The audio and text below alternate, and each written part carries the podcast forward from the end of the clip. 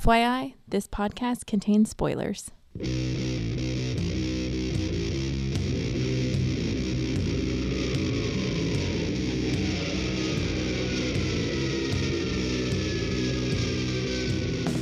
Hey, everybody, welcome to episode 78 of the podcast that goes snicked. We're here for a very special flashback episode. Of course, I'm your host, Jason. I hail from the distant future of 2013 Venable. And I, you may hear some uh, giggling and grunting as Car. grunting. As is common in, in the podcast world, this flashback episode, we not only have one co host, we have two co hosts. I'm, I'm joined by Cameron Slane Sinclair, aka That's Right Fatso, We're Better. And in addition to that, I have Denise Apprehended Venable also known as face.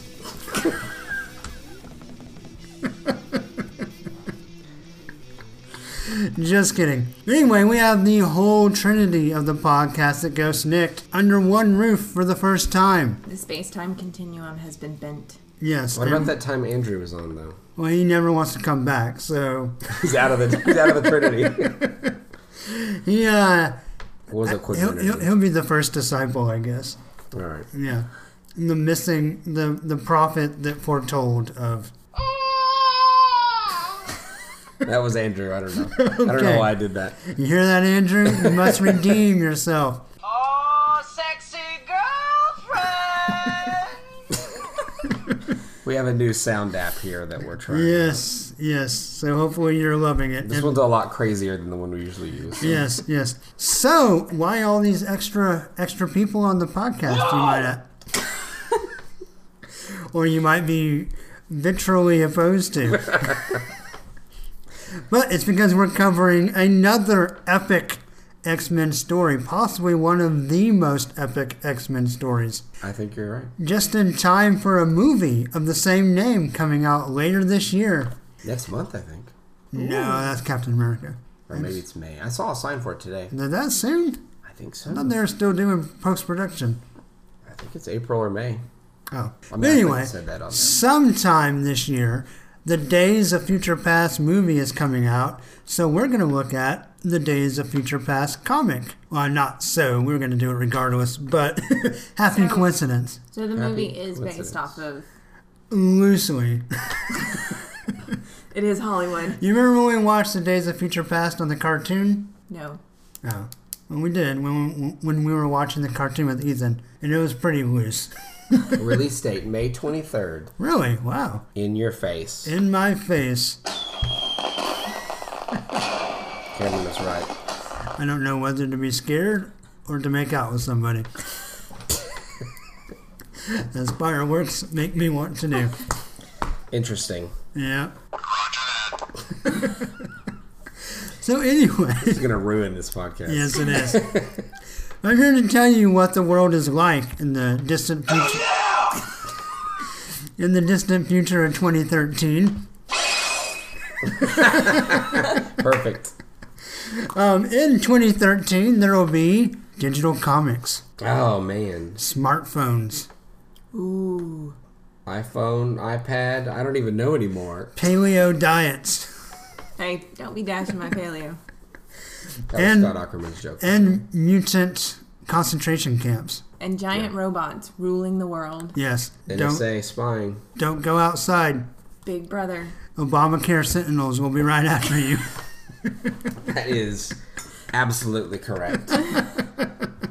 All right. Well, Somewhere, Sarah Palin has a Facebook post about Sentinels, Obamacare Sentinels. so you know, like the biggest mutant internment camp is in uh, Alaska, Yeah, well, it's like the uh, and if you stand on the front porch, you can see Russia. the FEMA concentration camps. That was a thing. Remember when Yeah, they said they were yeah, going to have yeah. those? That's right. This is all uh, all part of that. Oh, come on! So anyway, I have a nerd confession to make. Uh oh. Uh uh So for- Nerd fashion. A nerd fashion. That's nerdtastic.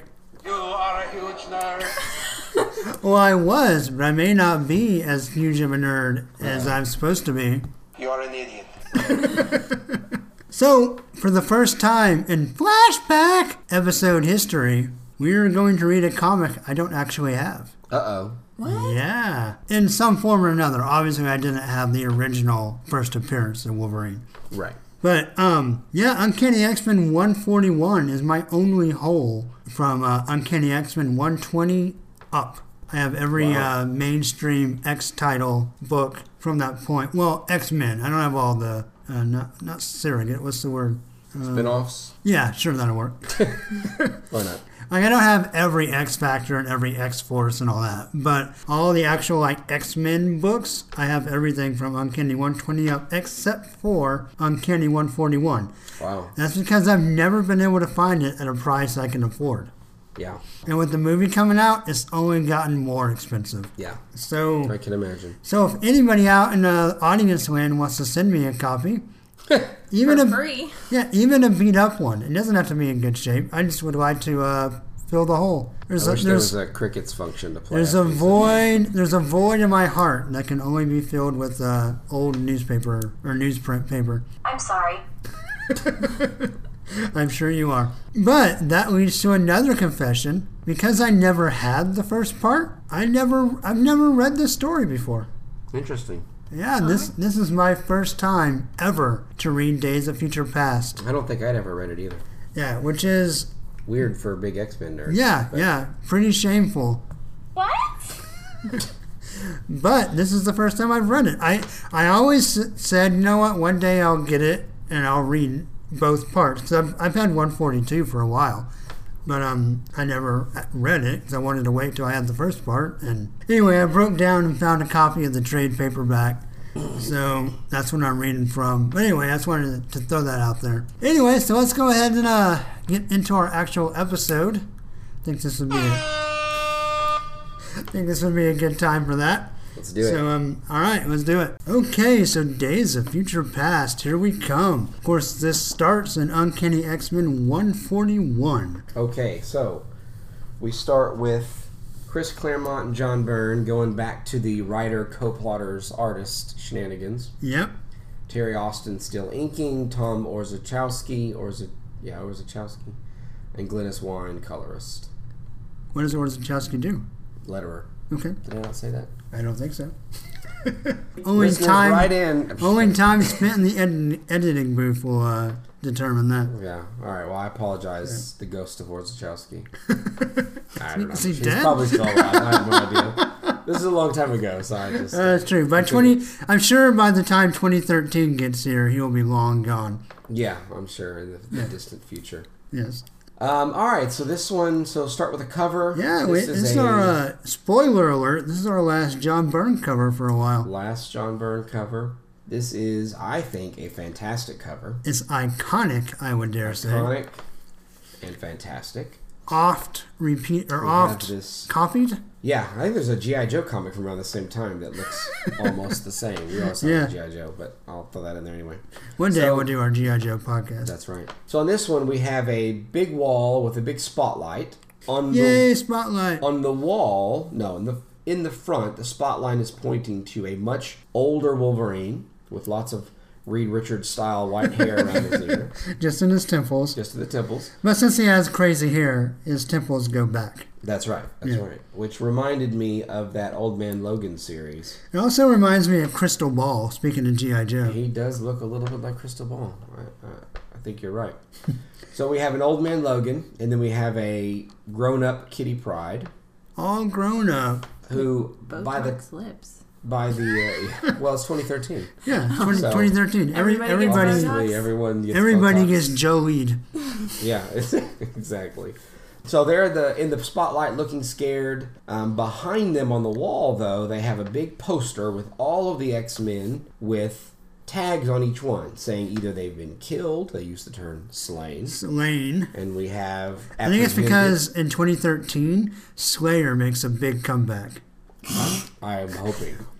I still have my fingers crossed for that. I've been checking the Windstar Casino. Oh. Don't bulletin cross them. boards. You make rock horns. There you go. Every night when you go to sleep, do rock horns and lay down. That's right. I do that anyway. You know, Oh, okay. you know, so.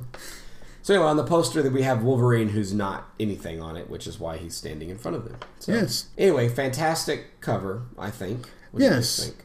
I love this cover. I think it uh it deserves this iconic status. I agree. I concur with that. I love the signs that like it's that's Attention, behind you are that. leaving a Yeah. controlled zone.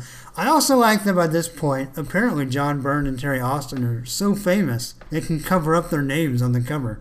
yeah, Like you I know, like that too. you know what it says. You don't Yeah. even need to know. we get Burr and Ost, but we all know I think Barost what is it is. code for something. Burr Ost. It could be. Yeah. Before we get into the story, though, there's an advertisement that you guys don't have. No, we will not have the ads, that unfortunately. I'm gonna show you and blow. Oh man, goddamn phone. Okay, sorry about that, podcast Yes. listeners. Where Oh. was our censor peep? Hee-haw! Speaking of cowboys, Speaking of cowboys, so the ad on the first page of this I think we've talked about this is one OJ before. Simpson, but not this one. We Oh, talked okay. about another one. Um, this was an ad for boots. For dingo boots. Check it Dingo, out. the dingo ate my baby. Exactly. That's what I said when I first read it. So what's funny about this is we have first of all it's OJ Simpson, which is Yes. in, now in the 21st century is Yes. just basically a joke. Oh, in 2013, O.J. 2013. Simpson will be in jail again. In It this will steal- 2013, and steal cookies from the uh, prison kitchen. why are we still cookies? No, but I'm, I'm pretty sure that's a real thing. Oh, okay, I'm not He surprised. stole something. He was in jail and he stole something Yeah, from the oh. cafeteria. Oh, that's funny. That's Yeah. really funny. I didn't hear that. Well, anyway, so this ad is OJ Simpson. He's doing touch touchdown, and we have the dingo kids. He's doing what? That's right. and we have these, these self-proclaimed dingo kids, and they say, I like to call them they like- dingo berries. Dingo Bears. nice one. One dingo kid says, Wow, OJ Simpson, let's get his autograph. And the other dingo kid says, Aw, a superstar like him wouldn't notice us. Aww. But then OJ Simpson says, Well, he'll notice you, but he'll murder you in cold blood. He might. In this case, though, The blonde haired kid does kind of look like Nicole Brown. uh, that could be. That could be. Um, Foreshadowing. what's the other guy? Ron per- not Ron, Ron Perlman. That's not him. Hellboy. yes, OJ killed Ron Perlman. Goldman? Ron Goldman, maybe? I don't know. Anyway. Someone tweet Kato Kalin and ask him who, who OJ Oh my killed. goodness. All right. Anyway, the point of that is that OJ then says, "Hey, with those dingo boots, you guys look like superstars." so then he gives Wait, is them this their autograph. OJ or Michael Jackson? And then he signs it OJ Dingo. Are they wait, is that a racist advertisement? Are they saying that all black people don't know their name? I think that he's saying that he put boots on and became OJ Dingo. Oh, okay. He became a super. Yeah, he's super a superstar. super Yeah, super superstar. Oh, okay. because he's got dingo. If he can score a touchdown in cowboy boots, Or then that they he's should a- let him out of jail. Or that he was a huge sellout. Oh, and then you could write and get a free autograph of him, and you would mail it to. Standing next to Big Texas Boot. That's right. You could sell it to OJ Dingo in Clarksville, Tennessee. That is good to know. You should cut all that out. It wasn't worth it. No, it's staying in. All right. I will edit nothing. All right, so Days of Future Past, All right. So we start out in the future, the undetermined future. undetermined, distant future of 2013, Yes, space age. we don't know it's 2013 yet. But no, but we're getting there. We do know it's the 21st century. Yes. They tell us that on the first page. So we open up in the future. What we find out very quickly is that Kitty is old and now looks like a man. we have these guys called the Rogues, who are nothing like Rogue. And are No. instead much more like the Dreadnoughts. Back to G.I. Joe. Yes, they are like the Dreadnoughts or every future gang. Or every future game, that's true. Mad Max, every game ever. Yeah. Mohawks Or and tattoos. YMCA. YMCA, a little bit. Just the Indian. He does I'm have sorry. feathers in his hair, so. Yes, and war paint. So we get um, Kitty Pride, now Kate Pride. She's Yeah, matured. she grew up. She goes by Kate. So she's trying to meet Wolverine. They she gets attacked by rogues. Wolverine kicks the rogues' asses in a classic Wolverine fashion. And then we find out that basically what has happened. It's 2013, like we said. Yeah. Back in 1988, there was a mutant Registration Act. Is that what they called it? I think so. Yeah. I meant to look that Is up. that this one? Uh, that is a thing. I Well, think. that's that's that's what they Yeah. call it in the future. I can't remember if it's the exact same name. Let me look it up really fast. Mutant Control Act. the Mutant, Mutant Control, Control Act, Act. In case I cover that I up think with that's my. tw- 19, 1990s when they do the mutant registration stuff. Ah, okay. Yeah. Anyway, Mutant Control Act, 1988. They hunt down the Sentinels are basically reactivated. They hunt down everybody. They end up killing or imprisoning everybody that's superpowered, not just mutants, but also superheroes. Um, and we find out that there's basically this last collection in North America. Now, apparently, none of this has happened in the rest of the world, which is part of the Not yet. the whole thing. Not yet. Yeah. So this is just in North America. So Wolverine's working with the Canadian Resistance Army, and then we have basically a handful of people left. Magneto's still around, although he's not part of the, the plot. Oh, I guess he is actually. He will be. We yeah. have Colossus. We have Kate Pride. We have Franklin Reed. I mean Franklin Richards. Yes. Who is the son of? Re- Yes. Mm-hmm. Yeah, right. Mr. Fantastic and Sue Storm. I thought that was the same guy. Yeah. And then a girl named Rachel, who's got to be eventually retconned to be Rachel Summers. Is it not stated here? I don't. They don't ever say that. They call her a telepath, Oh, telekinetic yeah, it's, telepath. it is. It is definitely Rachel. It is Summers. okay. Yeah. I don't think they ever say that unless I missed it. But Oh, So anyway, and they have this plan in which they're going to they have all these bracelets on their neck that are suppressing the mutant powers. They have a big plan where they're going to send somebody back in time to get the old X-Men to help them. So they enact that plan. We go back in time where we have a Kitty Pride who's just stumbled into the danger room. Danger, danger. as X Men are apt to do. And she almost gets killed, as often happens in the danger room. Oh yeah, the, the Danger Room is a murder machine. That's right. But then she does well in the danger room, and then suddenly her conscience is switched between 2013, Kate Pride, Yes. and then she tries to explain it to the X Men. At first, they don't believe her, but pretty quickly they do. She tells them, fills them in, all the stuff I just told you. and then we find out that what basically had happened the new Brotherhood of Evil Mutants, led by Mystique, assassinates a presidential candidate who, in 1980, when this is taking place, Right.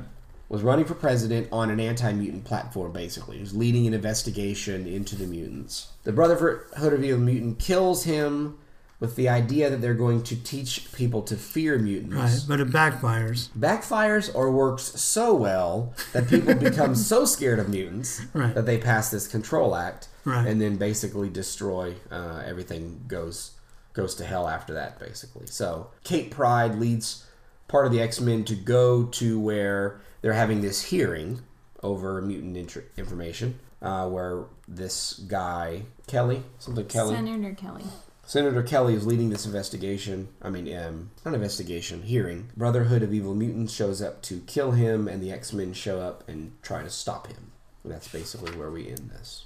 All right. Well, first off, on the first page, I like, and we, we've commented on this with John Byrne before. But I really like the way he works the title of the story into the art. Yeah. I Yeah. do It too. basically has like Days of Future Past and like steel beams on an old abandoned building. Yeah, it's like a billboard. It Sign. looks really cool. And then, other than sometimes looking like a man, I also will say that older Kitty or Kate does look legitimately like an older version of the way John Byrne has been drawing Kitty Pride so far. Yeah, I agree. Like her facial structure and features are still the same. Yeah, he does a good job of uh, in, in for all of the characters. I'll go ahead and say that now. He does a good job of aging them Yeah, still, because even when he they, they when look like Colossus- his representations of the Yeah. characters. And so it wasn't it wasn't difficult to figure out who was who. Exactly. If you've I- been, if I you've been reading appreciate that. along, you know what's going on. Yeah. I will. Uh, John Byrne is also a prophet. He knew that in 2013, Uggs would be really in style That's true. It does look like she has some because Uggs Kitty on. Pride, or I'm sorry, Kate Pride is wearing some Uggs. I like that the Mad Hatter is part of the Rogue group. The, Mad Hatter. Oh yeah, Yeah, that's funny. I didn't even notice that guy. I said, oh, the little gangster didn't like getting kicked, Yeah. I really like. and he cries. He literally cries. He does look like he's crying. No, Oh, Yeah, there's he's a got tear yeah. coming out of his eye. That's right. He does. He's a crybaby. He is crying like a baby. But, you know, Wolverine. Um, she Oh, no. didn't Kitty hit him in the Pryde. junk. Looks Yeah, like it's she his kicked him in the stomach. solar plexus, which, Yeah. I, you know, I might make you cry too. A good shot Yeah. to the solar plexus Yeah. might make you cry. Uh, Wolverine, we find out, is a colonel in the Canadian Resistance Army. Got it. Nice to know the Canucks are resisting. Yeah. I wrote uh, 2013. Oops. everybody's dead. We see everybody's uh, headstones. Yeah, I really like that she walked by the graveyard and how it showed all the different because you can see so many different characters right off the bat, Right. and it, it was a good way to kind of show that pretty much everyone's dead without having to then get into here's who's dead, here's who's not dead. Yeah. At least all of the X Men and the Fantastic Four. Yeah, and also yeah, also to show you right off the bat that this isn't just X Men. Right. Right. But notice we absent are any Avengers. Well, Hank McCoy at the far corner. Oh, yeah. I guess at this point he is still an Which- Avenger. yeah, that's I true. guess that's kind of across Okay. the board. Yeah, Johnny Storm. I can't tell. Oh, Sue Richards. I don't know who that B O D A is. Oh, Bobby Drake. Iceman. Oh yeah, Bobby Drake. That makes sense. Yeah.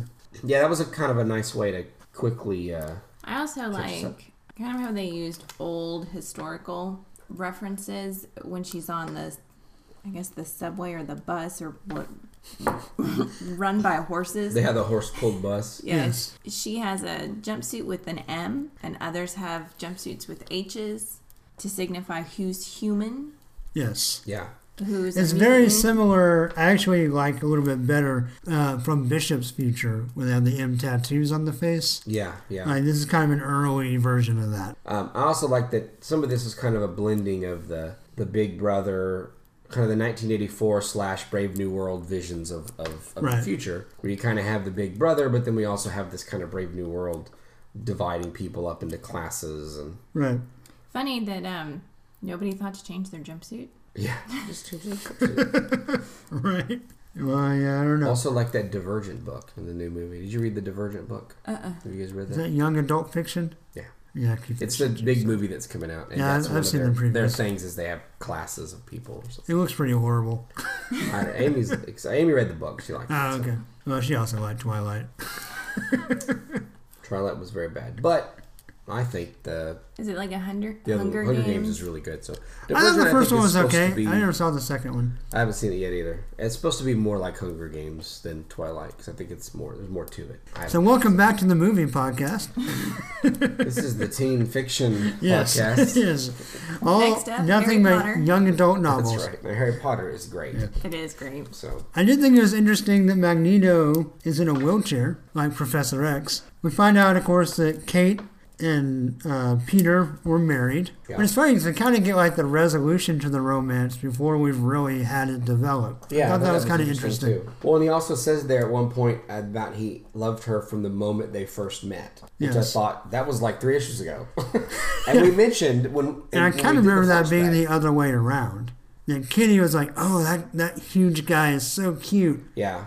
Well, I think they it was it was mutual maybe, or they Yeah. didn't really do that much with it. But I remember us commenting when Right. we did that one about how it's like they had started it out from the Right. very beginning. So Yeah, definitely. I don't like, however, in their little embrace, the way he's drawn. It he's missing his hand. yeah, her shadow is a little too dark there. Yeah. It makes his hand look giant too. Makes his hand look freaking huge. Well, and um, where's his thumb? It's going into her boob. Pressure point. Yeah. He's trying to knock her out. He's coughing a feel. Pleasures are few and far between in 2013. He That's just right. looks like a velociraptor. It does. This is it. with Yes. his two fingers. Yeah. And we get our first appearance of Rachel. So Is this her first yeah, appearance ever? This is Okay. her first appearance ever. Well, there you go. She looks a lot like, not to be confused with, uh, Ron or Rain Sinclair, who's Wolfsbane. Yeah. Like yeah she, does look with like his her. short red hair. I Right? like the little uh, conscious scene. yeah, the where, panel. where I she think it's goes kinda back in cool. time. It looks really cool. I like the coloring and all She's that falling jazz. backwards. Yep. Catherine Pride Rasputin. they give her full name. KPR. KPR. I Yeah. like that. So the danger room scene's pretty typical danger room. It's Pretty good art. typical Danger Room. Good art. Good action. Yep. Nightcrawler's uh, sporting a Magnum PI stash. Yeah. That's, Oh. that. that's funny. I wonder if that's supposed to be a mustache or just a shadow. I think it's just a shadow. I don't know. There's other parts where I like it looks better as a like it- mustache, Yeah. Yeah. I say we just vote it's a mustache. Ah, I'll go with that. Mustache and a little fancy goatee. I'll go Yeah. with that. I do like this scene where Kitty Pride. So then they, they send her into the. So she goes in there herself to actually do the danger room, Right. and it just turns not invisible. What's what are the Intangible. basically intangible, and then nothing bothers her. I think that was a really funny scene. And then they they all X Men also found it really funny and laughed Oh yeah, about it. Wolverine's like trying to high five Nightcrawler. Nightcrawler leaves him hanging. Bastard. and then the conscious switch. So then we see the other side where Kate comes in, Kitty gets knocked out, and they uh, run some tests. We get a, mu- a bunch of Wolverine mumbo jumbo. All right, so let's uh, Wolverine. yeah, I'm Trying gonna to be talk Wolverine.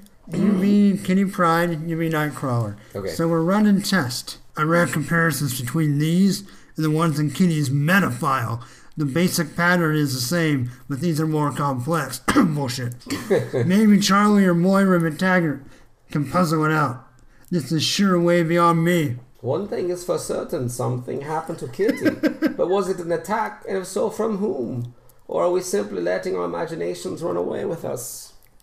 And who? Kurt? Aha, our kleine Fräulein is awake? Kurt, it's you! You're really alive! Of course I'm alive. What else would I be? I'm in the meta lab. I'm in the mansion in Westchester. Then I made it! Score! We keep going. Uh, no, it's okay. Okay, Anyway, that ended well with the score, I think. yes, yeah, good, good place to scene. All right. And scene. Yeah, so Wolverine's basically just pulling stuff out of his uh, hairy ass. it tried to clean it up. Ah, I couldn't do it. Uh, Wolverine says, Well, she smells like a woman. but does she? Man, I feel like a woman. Oh no. yeah, in 2013, Shania Twain's really big. She has a huge comeback for Huge 2013 comeback with Slayer. with Slayer. So who opens for who? Uh, no, she's in Slayer. Oh. They just redo all of her songs. Yes. Oh man. Who's been? Have your boots been on I can't wait for your... this 2013. Wait for this 2019. Are they mixing in with Wayne's World too? Oh, she called you out on your air guitar, Oh, man. cock rock solo. Self-destruct sequence activated. So I have a little trouble buying that the Sentinels were able to defeat everyone. Wait, the Sentinels defeat everyone. Yes, and they do it by drawing X's over their heads. Yeah, It's a I- magic marker. it's interesting. Magic marker. Right. It's The interesting magic that marker of death. as many times as the Sentinels have showed up and been easily defeated by one defeated by one team or another. Right. that they would come back so powerful that they'd be able to defeat not just the X Men but everybody Yeah. with superpowers. Fantastic Four, Avengers, everyone. Also a little disappointed that uh some of these characters it's the first time John Burns drawing them and also get his little heads. Would have liked to have seen, you know, John Burns Daredevil in action. Might be pretty cool. Yeah, I agree. And there's a Ghost Rider at the bottom. What's that about? That's awfully random. How could he kill Ghost Rider? Isn't he already dead? The spirit of vengeance. Ghost Rider is from hell. He's already dead. He is a demon that comes to Earth. How can the Sentinels kill him? They Block removed path- his head from his body. Holy broke his water bike. squirt gun. They popped his bike tires, and he can't come. Yes. Yeah. If his tires are. Oh, those The tires fi- are fire. uh, a fire extinguisher. they What do you need?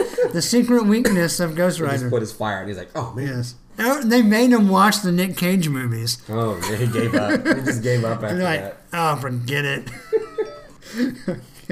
Oh man, Oh, these panels of, of the X Men in the future in 2013 fighting the Sentinels. Uh, what page is that actually on Uh, for reference? nineteen. Uh, one after that.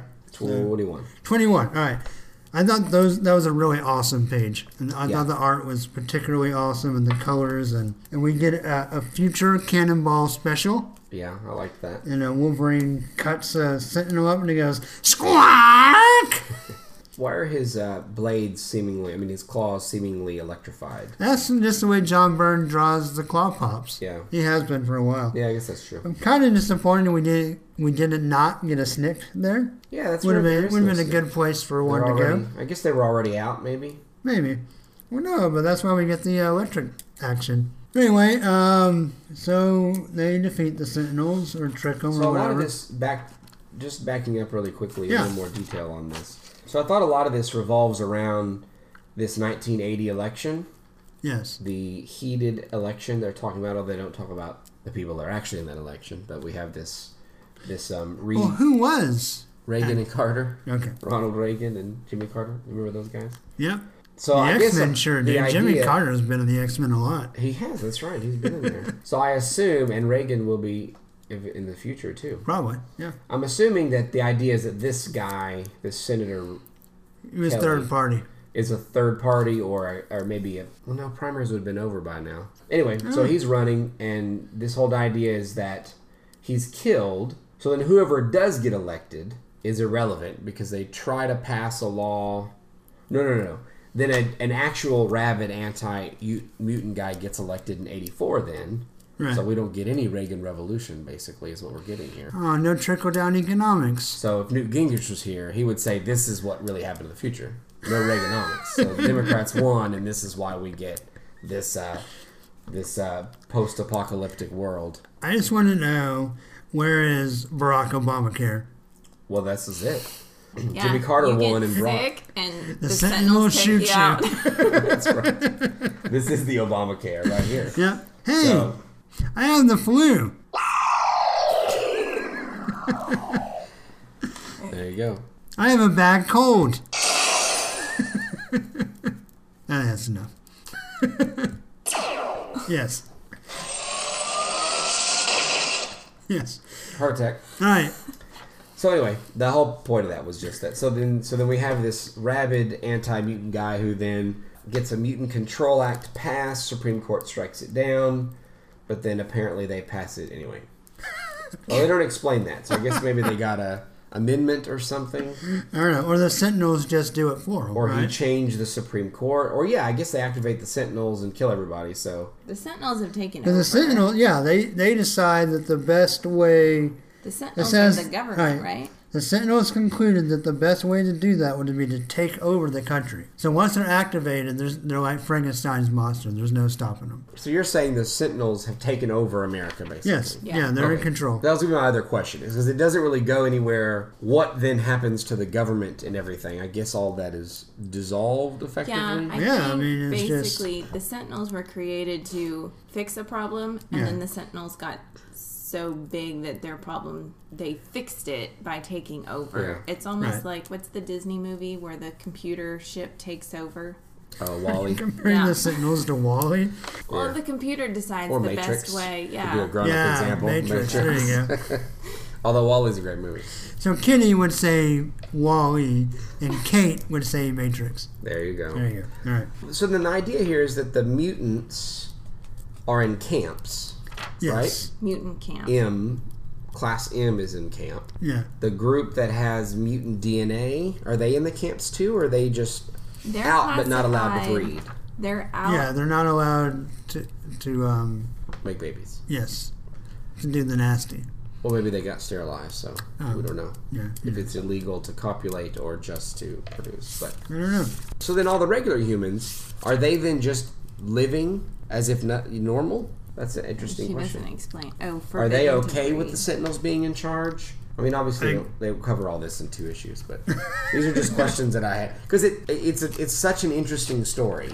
I Right. think that Yeah. there's I wish Well, it will be expanded upon later. Yeah, they'll do a lot more with it later on. But just reading it for the first time now, immediately I have tons of questions, and I Yes. want I want this to be like a ten issue arc, and so I can Right. learn all about what's happening. In I, this I future. I will say two issues for this seems very very truncated. It is, and it and when, And you're I, talking when about I the was next growing one, up, I always thought it was longer. it seems like it. I mean, you think about how important it is. Right. It seems like it would have to be, but it's not. Yeah. It seems that way, and and you know when we get to the next ep- issue, it, it does end very abruptly. Well, I do like. I remember I we mentioned a little while back. I don't remember exactly what issue when we were doing the the Dark Phoenix stuff, that or right before it, I think Sebastian Shaw, Uh-huh. we were planted the seed of anti mutant legislation in uh, Senator Kelly's ear. Oh, that's after right. the X Men attacked the Hellfire Club That's party, right. so we're kind of seeing the fruit of that. I forgot Senator And- Kelly was the same guy. Yeah, and we're finally kind of seeing, you know, it, a lot of times when people talk about comics or movies, it's a visual medium. So the thing is, show me, don't tell me. That's kind of like a phrase you hear a lot, like Yeah. with plot points. If I don't don't have a lot of exposition. I can see it, so show it to me. So we actually kind of start seeing this anti-mutant sentiment that they've been talking about. Now we're actually kind of seeing it play out. So I thought Yeah. that was really cool. All right, so we also in our our new brotherhood in the present, we have a lot of new characters. Of course, Blob has been around for a long time. Mystique Well, he's the has original original Brotherhood. Mystique has appeared over in Miss Marvel. Is this her first time in the X Men? This is her first time to show up in the X book, yeah. Hmm. But not her first appearance. But Yeah. Avalanche, Pyro, and Destiny, this is all their first appearance. Oh wow. So, so we I have guess I didn't realize four. They were all brand brand brand. Yeah, names. brand, brand spanking new. Uh, so, what do we think of this Brotherhood? Just kind of right off the bat. I think it's interesting that all these guys are willing to follow a girl because their their personalities don't seem as if they would be willing to follow a girl. Blob very quickly makes it apparent that he doesn't want to follow a girl, Right. but does, regardless. but I, I I think it's kind of a lame Brotherhood. To Yeah. be honest, I mean, Well, we got uh, Avalanche, who uh, is uh, Roger Daltrey. Avalanche is weird. I I'm think- sorry, Pyro. Pyro is Roger Daltrey. I messed, Oh yeah, yeah. that I makes messed that joke That up. makes a lot more sense. Pyro. So we'll talk about Pyro then. Pyro. I, I think the we- the idea that he makes fire monsters is strange. I kind of like it. Yeah. I don't like Avalanche very much. I'm I not a don't big like Avalanche either. fan. I, I like I like Pyro more than Avalanche. But If he Pyro- can just like be an earthquake guy, which Yeah. he's kind of what he devolves into, I actually kind of like that better. yeah, But this whole I can change the mass of everything and that's how my power works. Not that cool. I don't- disintegrating. Yeah, it, it doesn't. That's, that's not what that's not what an Avalanche is. Well, no, he's definitely poorly It's like named. he's called Avalanche. So uh, to me, it's like he should do avalanches. So Yeah. like you said, earthquakes make things fall. yeah. So what do you think about um, Beyonce's mom? Aside from the bizarre haircut, Well, she just has an old lady haircut. she doesn't. She's fit got a little lady. bun. Yeah. It's Norman's mother. Norman. Oh, Norman Mrs. Bates. Bates. Yeah. There you go. From, and how she is in the movie. this is this is the cadaver. But yeah, Her uh, name's Destiny, so Destiny's Child. In case you're still trying to scratch your head on that reference. wah wah wah. yeah, um, she, yeah, and that's she's a weird character. We, we've talked before about our disdain for precogs, and Actually, I like comics. the way they use her later when we have the Destiny Diaries. I was actually going to say though that as far as precogs go, Yeah, I like that she seems confused the whole time because she's like, I, I can't quite see it anymore, or something has happened and it's no longer right, right, clear. right. Well, yeah, like she can't see Kitty. Yeah. which is strange. Which to me, I think makes more sense than the precog who just knows what's Right. going to happen. So I like how the news camera guys talk about how they have to tell Lois Yeah, to get an I like that, interview. too. Like, okay, is that Lois Lane, star reporter for the Daily Planet at Oh. the Distinguished Competition, as we used to call DC back in the eighties? Uh, Speaking of that, did you also notice when they did the fastball special? Oh wow, Colossus, just quickly, Colossus says, as Nightcrawler used to say, up, up, and away. Oh yeah, that another, was so really there's a couple funny. of Superman references in here. Yeah. this There is you John Byrne uh, auditioning for when he does Man of Steel in a few years. He's like, I'm tired of X Men. he starts plugging, uh, I'm sure he never got tired of X Men. I don't know. We'll, we'll discuss that in a little bit. Uh oh. I do hate Destiny's costume. What's up with the mask Yeah. I don't know. and the egg Makes you head? look like an alien. And Avalanche looks like uh, remember that show Cops? He's RoboCop. Cops. Or no, what was it called? It was a cartoon. It's back when RoboCop was really popular. And it was kind. I don't know if it was a spinoff or not. Yeah. But it had a bunch of like future like super mecha cop guys. That sounds familiar. I think it was cops with periods between every letter, Oh, that sounds but familiar. I'm not sure. Anyway, but he Yeah. Avalanche looks like one of those guys, and Pyro looks horrible. He looks very bizarre. he looks like a David Bowie costume. Gone wrong. Yeah, not not John Burns' best design, but um, And then the blob in his wrestling suit. he always likes to wear his wrestling suit, his wrestling suit. yeah, he's Andre the Giant. Yeah. We get our, our last line from Wolverine. He says, "That's right, that's so we're better." That's right. Love that One of line. the best lines in Yep. X Men history. Yeah, and they are better. So, They are. all right, cool. Well, anything else on this one? Nope. Nope. All right. Well, we're gonna rate Uncanny X Men 141, the first part of Days of Future Past. Denise, Ladies first. ladies first. Well, In 2013, chivalry will not die. awesome. This is a 2014, bad it movie probably will. tagline. I think there need to be more futuristic romantic comedies. yeah. What you didn't like? What was that stupid movie where they put a letter in the mailbox and then I think that, that's the The- best kind of movie where you can Beach combine. House? No. What? Wait, what are you talking about? there's a movie With and, Keanu Reeves Yeah. and Sandra Bullock. and she writes a letter. I think it's guess called the- he's in the The past. beach house or something? Yeah, Because she and- was in a beach house? One of them's in the past. One of them's in the future. Yeah. So they Beach write House is a letter. really cool band. This movie sounds horrible. It's not terrible, but it's Oh, not good. okay. either. I don't know. If, if Ryan Gosling's not in it, I don't want to see it. We're Well, clearly. look-alike. All All right. right. What are you gonna grade it, Denise? Come on. It's time. It's time to grade. I'm gonna give it five out of six, Okay. just because Nightcrawler's porn stash. I was literally about to say because of Nightcrawler's mustache. I looked at that right then. Yeah, no, I like how they kind of intermingled some old historical facts to kind of give the viewer that sense of what's Yeah. going on. Some kind of faux history, but at least they. I like how they create the worlds. Yeah. Like they build. Yeah. There's a lot of world building. Yeah, All right, Cameron. What are you gonna give it?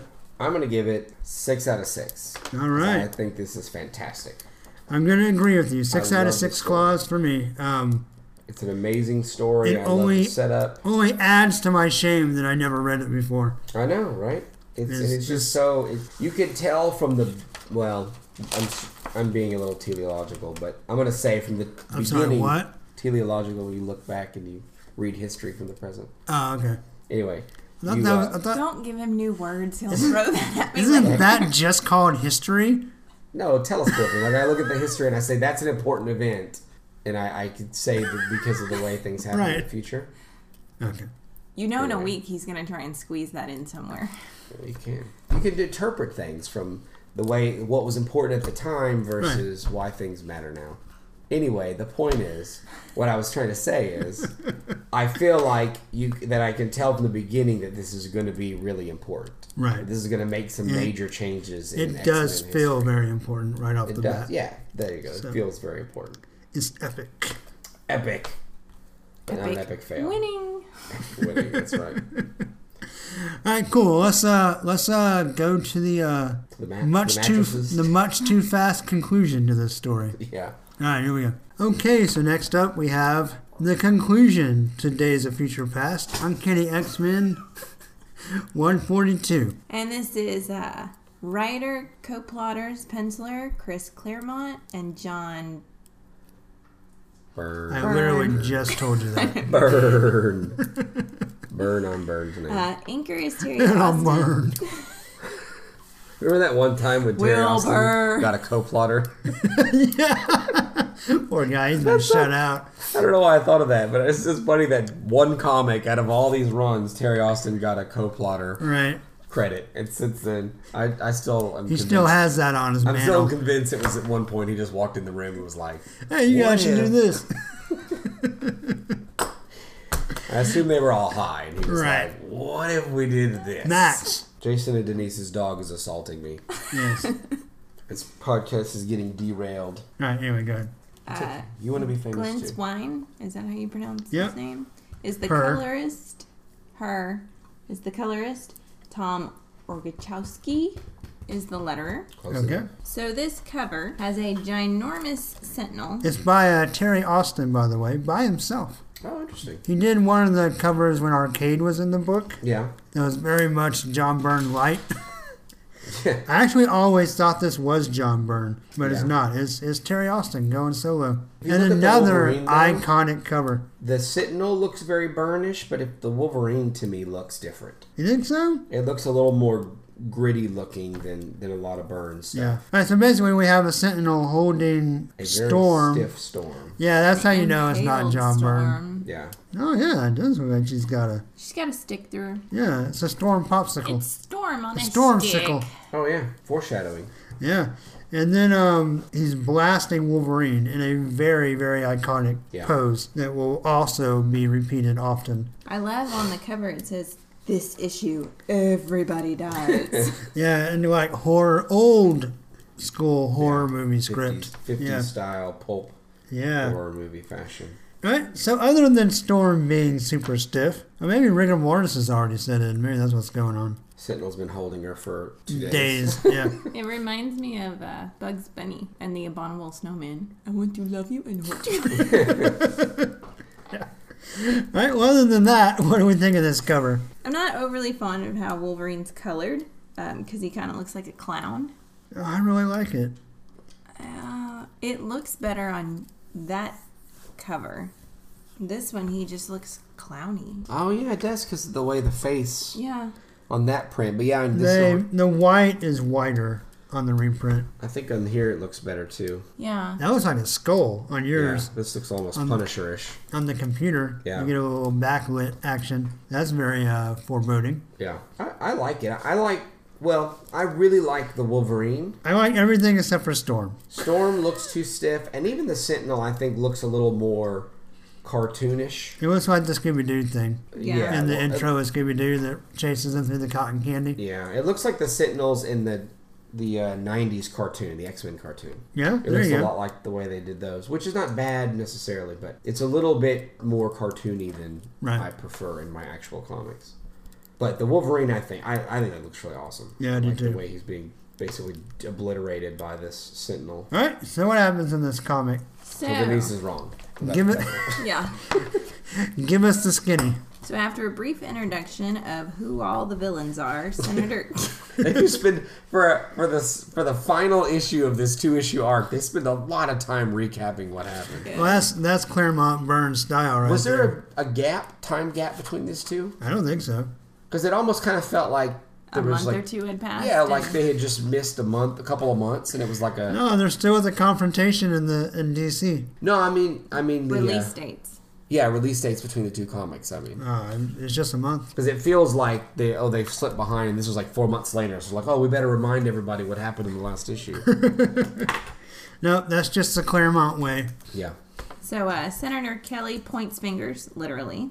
literally A fight ensues. Nightcrawler thinks he has Avalanche, but Destiny helps him out. Colossus fights Pyro. Storm stops Wolverine from killing Pyro. Pride and Angel go looking for Senator Kelly. Professor X and Moira seek shelter from a cop, but oops, it's Mystique. The fight moves outside, Take it outside, Take it boys. Take it outside. outside. uh, where there is now army and more mayhem and destruction. But never fear, because Pride saves the day by saving Senator from Destiny's crossbow. How Walking Dead can we get? Pride is then teleported back to her time. She doesn't know she's altered the future, and her friends have been attacked by Sentinels and are all dead. Poor X Men. The question remains did she change the past or just alter how it started? very deep There's kind of two theories on fictional time travel. Mm, let's get into it. Let's go deep. That sounded sarcastic, but I didn't mean it. And No. You made it all dirty. There are theories that every time travel just creates like a different branch. Butterfly effect. No, of like thing. so, like, like even if, if Kitty changes stuff, it will either a just make another timeline. Yeah. So one timeline still exists. and Everybody dies in that timeline, but the other timeline is the one we stay on because of the change. yeah, yeah. Not Or, or there's a theory that she there's only one timeline and she actually changes it, Yeah. so the other timeline kind of gets erased. yeah. So, who has what preference? I prefer the preference where they change and the other future just disappears. I think the idea that there is a There is one. Well, see, I think because we got because we think about Bishop. Once we get into the '90s, it's going to be clear that there are multiple timelines happening. Yes. Because you get Cable and Bishop and you get all these guys who are coming back and forth. So Right. I, I I think my preference in real life is that there is one actualized timeline. So the Back to the and there are Future lots of style. possibilities. Yeah, there you Right. go. But there's still lots of possible timelines that are ricocheting out. See, throughout I the- guess I kind of believe the Omniverse. sliding doors theory. Y'all ever see the movie Sliding Doors? No. Okay. think so. So, Uh, nutshell. Mrs. Coldplay is in there. Yes.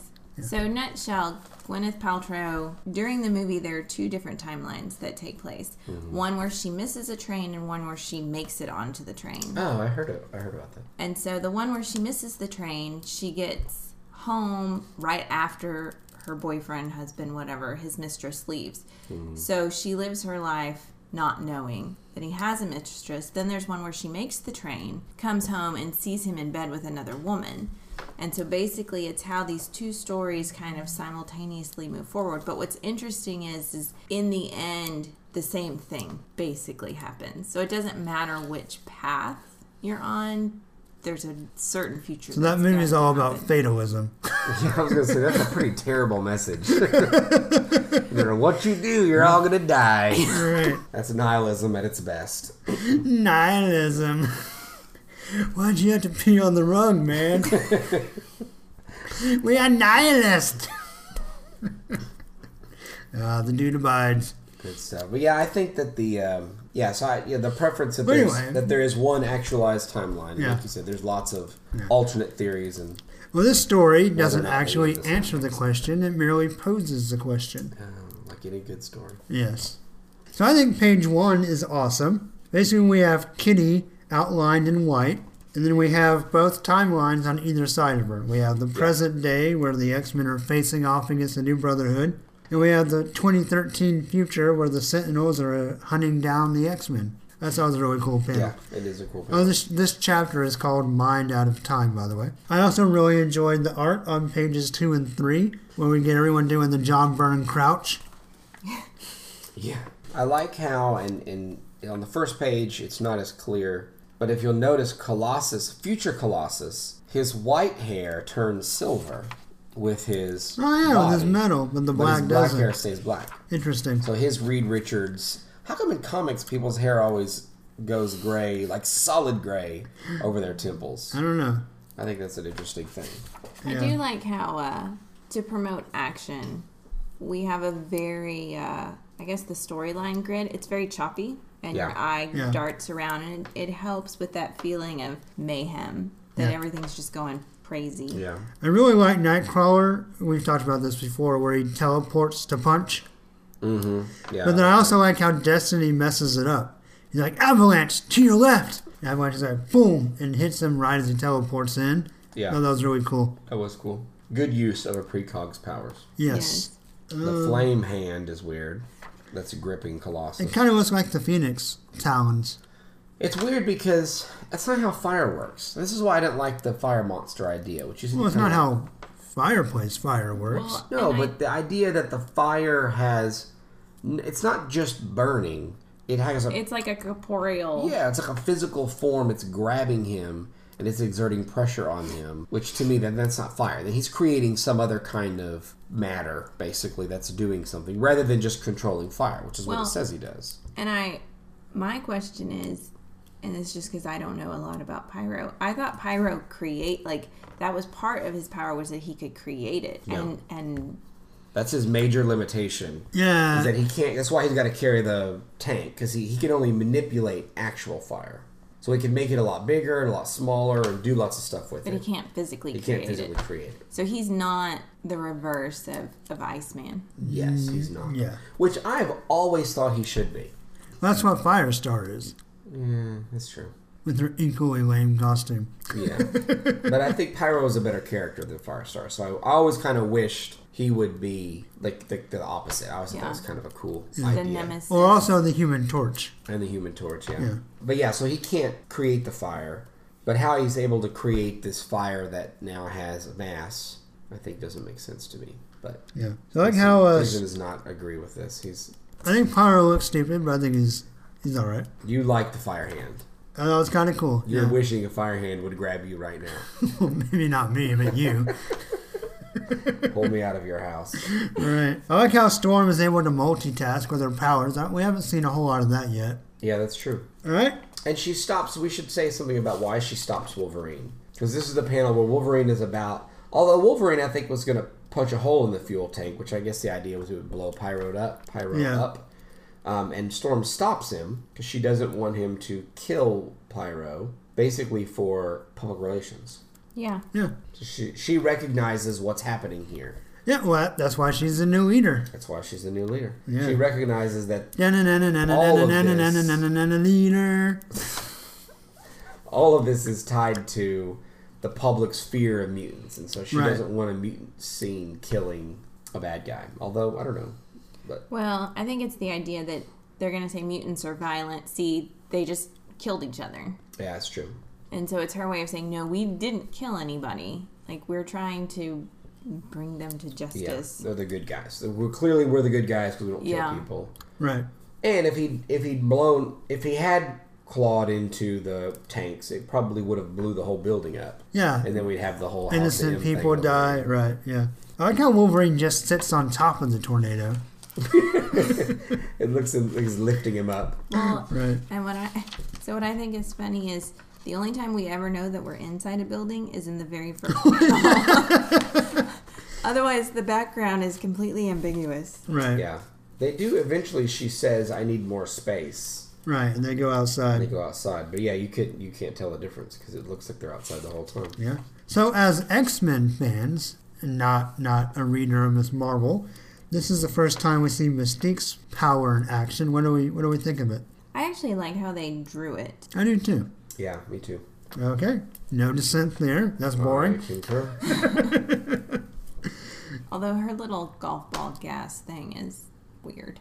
Or what? The golf ball. yeah, where she drops the whatever that gas it's is. like she squeezes it. Here, take that. Yeah. yeah, it's kind of weird. So we get another synopsis of how Kitty did what she did. So somehow they were able to break the inhibitor collars. Yeah, well, they It got was him the- off Yeah. once they that It was- little tool he had, right? Yeah, because the the tool basically What tool? I don't remember. the in the very His tool. first issue I just pointed at this. yes. in the very first issue Great for audio, by the way. Thank you. Yeah, Wolverine podcast listeners love physical comedy. That's Wolverine right. gives Kitty this little thing, and when they get back to the lab, they put it in the inhibitor. It says, as you know, these inhibitor collars Oh, they that's wear right. neutralize their Okay. I forgot. superpowers. So it jams it, so then they can use their superpowers to rip them off. Right. So Storm flies and fries the Sentinel. Nice. Then they go into some secret elevators. And then um, we go back to the present where Wolverine is surfing a rock. Yeah. And uh, Blob is throwing a big tantrum. A lot of good action. Yeah, a lot of Lot of really good good fighting. action. Now, the part I didn't understand, and I'm kind of jumping far ahead, is everyone's complaining that the blob is like porridge. Like, you can't punch him because he's so um, Blobby. Yeah, but yet they take a giant steel girder and flip him up in the air. So, and then he hits him. Or Well, because Colossus you hits him. can't move him. It's not that he's heavy, though he is. but It's that you can't. He's an immovable force. So they lift the ground that he's on. That's an old blob trick. To defeat He's the also blob. he mentions also in there that he's training himself to manipulate his mass. yes. So he can make his body denser, Denser. and I guess lighter, right. which has to do with Okay, him. but if, if you were the blob, wouldn't you notice a steel girder being shoved between your legs? Well, No, he's used to it. you never know. I always have a steel girder between my legs. Is that how you go to bed at night? That's what we call it. Well, We're totally bypassing the part where Wolverine goes in the secret elevator and his passcode is to pee on it. I didn't even notice that. So on page 11, That's uh, Wolverine uh, needs to get in a secret elevator and he pees on the control panel. I actually think he's shooting a signal from his belt buckle, but It's pee. you can't tell me that's not pee. Uh, well, it is awfully straight for to be P though. Well, if you had a metal skeleton, wouldn't your pee be straight? That's a good point. I don't know. Does Wolverine have don't know. adamantium erections? Oh my goodness. There's no bone in there. Although, is his cartilage also No, it's not. adamantium? No, No, it's not. so that doesn't work. But we could go But with that. for either now. does really, either is calling it a boner. But, you know, whatever. Yeah. Yeah, he says the electric eye beam in his belt buckle. yeah, whatever. Call it what you want. He's peeing. I liked the uh, onomatopoeia on page 14 where Colossus gets whammoed out of the building. Yeah. I like It, it that. looked cool. I like when John Byrne does onomatopoeia. yeah. Why do the army guys shoot penis? I know this is future tank. So this gunner. gonorrhea, the penis that spouts fire Yeah. there, There are all the weapons in the tank are it's very got, very phallic. it has a head, it's got a little ball sack. I like that the the tank fires concussion cannon, Yes. like instead of a bullet, I guess, Yes. or a shell. And I said this guy, this military guy is Major Metallica. Says kill 'em all. And contrary to Cameron's beliefs, I think this is a cool looking fire monster. I didn't It say looks it's not a like cool fire monster. The problem is the physical makeup of the fire. Maybe it's mystical fire. Maybe. So we find out that Wolverine has a healing factor and a fireproof costume. There you go. Yeah. But I like the way that it burns him, and it, he really hurts. So we have a healing factor, but we're definitely establishing that he still really gets injured and really Wait, hurt. if he gets burned, why does he have so much hair still on his arms? Wouldn't that all be singed off? It grew back. Adamantium here. It's not Superman, where sometimes you can can't cut his hair, and other times you can. Yeah. We do get a really cool snicked, and of course, I don't think Denise mentioned this. Uh, Mystique turns into Nightcrawler, Yeah. and Wolverine is still Nightcrawler's still reeling by from himself. being burned. He's woozy from the fire, so he can't he can't tell them apart. And so Storm says, "Wolverine, sheathe your claws." And we get a really cool snapped as Taking it up. Wolverine, yeah, pulls his claws back in. A stick snack. I think that it's interesting that he's all burnt up, but you can't tell except No. there's smoke coming off. of him. Again, show me, don't tell me. Right. But you know, if is- that happened in the nine, 90s to Well, yeah, 2000s, yeah. he would be like a Well, it skeleton. happened in the '90s. He'd be really gross Right. and have lots of burned flesh. And Eyeballs nowadays, and- yeah, Then they bring him back in a couple of panels. right, But yeah, I thought it was kind of funny that he's all burnt up, but is nothing's bothered by him. yep, I like too that that his his solution to the Nightcrawler thing is well, Nightcrawler will if if I stab them, Nightcrawler will be able to phase, to, to really teleport. Yeah, even though they're fighting each other and distracted, and Wolverine's really fast. Yeah. But the idea is that I'm just going to stab both of these guys, and we'll see which we'll, one we'll gets out of the try way. to. Yeah. Yeah. Now you would think Nightcrawler would just teleport away from his attacker anyway, Well, just if anything, just to say, hey, I'm the but one. he wanted to hang around because on the next page, page 18, we get some Nightcrawler on Nightcrawler porno action. Heck yeah. If those two Nightcrawlers aren't doing it, I don't know what John Byrne drew.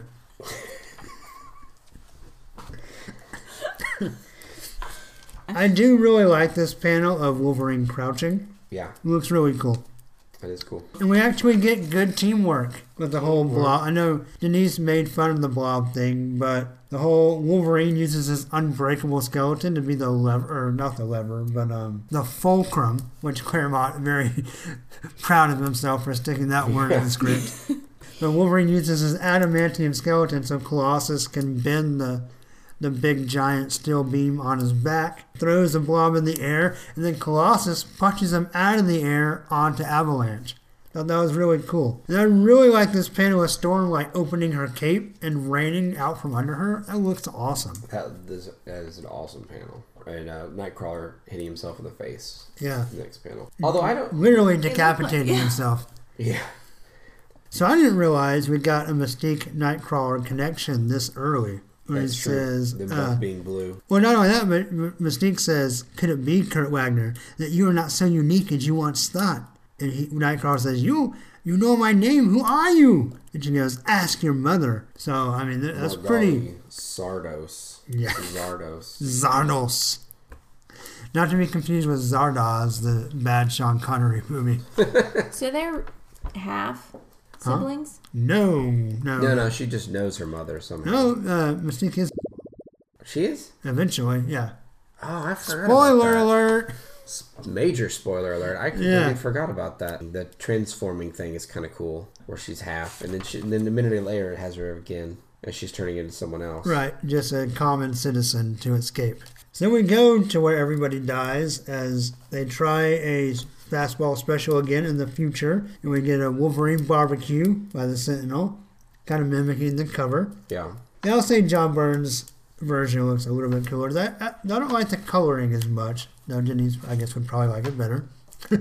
I would say that this is more, far more graphic than we typically Yeah. get. Yes. That was an interesting. Yeah, it really is. Um, I, interesting to point out at this point in the game, we have a really good healing factor, but Wolverine can die.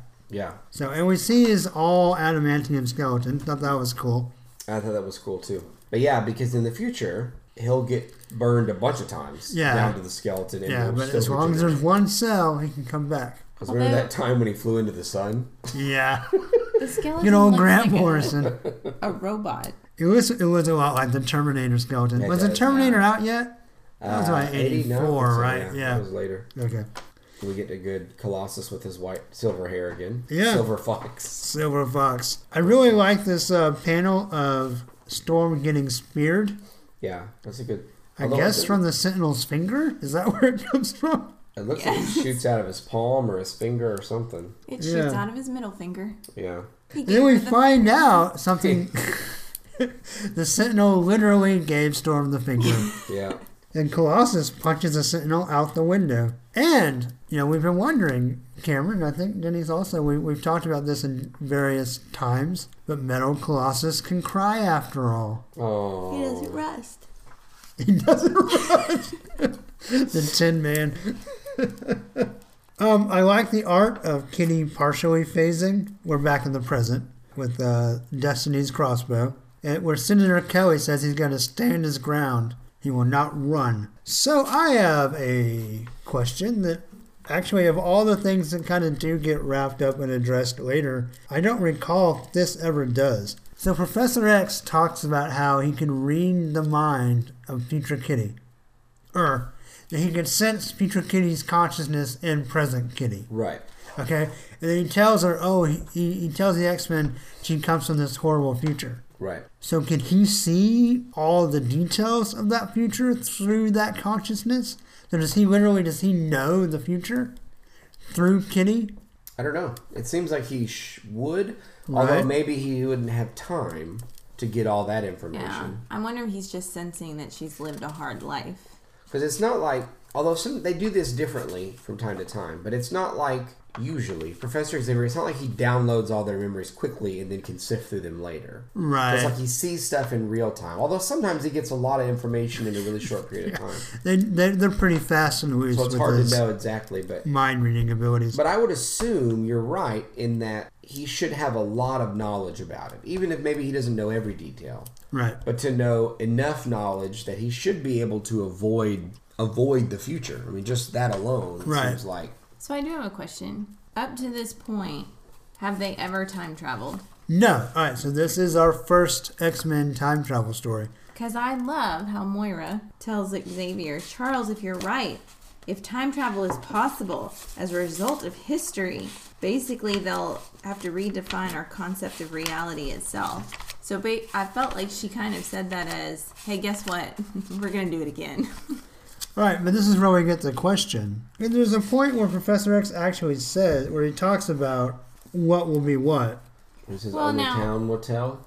Moira says, We'll never be completely sure what is from one moment to the next. That's frightening. And he says, Perhaps. Right. But he said, I thought there was actually a part where they actually like talked about the time travel options. Right. I guess I did not make a note of that. Oh well. Or maybe I'm just wrong. I thought there was. You're wrong. I Yeah. think you've made a huge mistake. Jacob. she does ask him what um, Oh, when they, no, when they send her back, don't they talk about like, will you erase our future or make another one? Isn't that what they? she don't send her back. She just goes back. Yeah.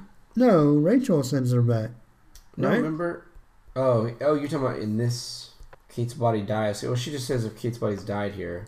She sends her back because the kitty never wakes up the whole time. Right. So then, right after the crossbow bolt is fired, they switch. Right. Kitty is assumes that since they prevented the assassination that her future will be changed. Well, we don't see Kate again, so we don't know. So we really have no idea about any of that. But basically, they say, I don't know. I could have swore there was a part where they talked about will this change our future or just make a new one? Oh, Angel says, does that mean we change the future?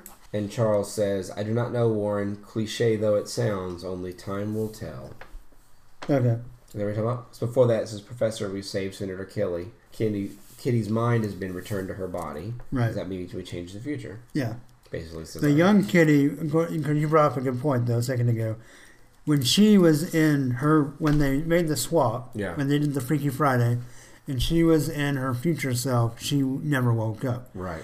So even though Professor X might know what her future is, she does not. Right. Yeah. Yeah, all she remembers is being kissed. Yeah. So she says someone kissed her right before she woke up. I kissed myself.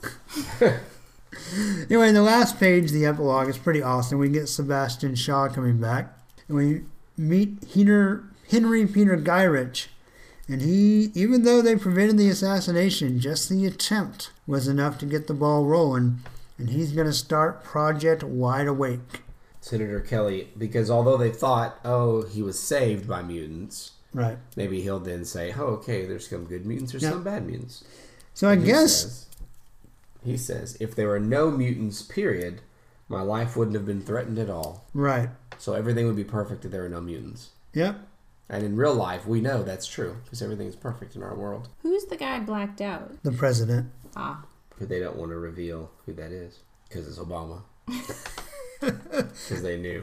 Now, this is the present. So I guess it'd be Reagan, right? Uh, yeah.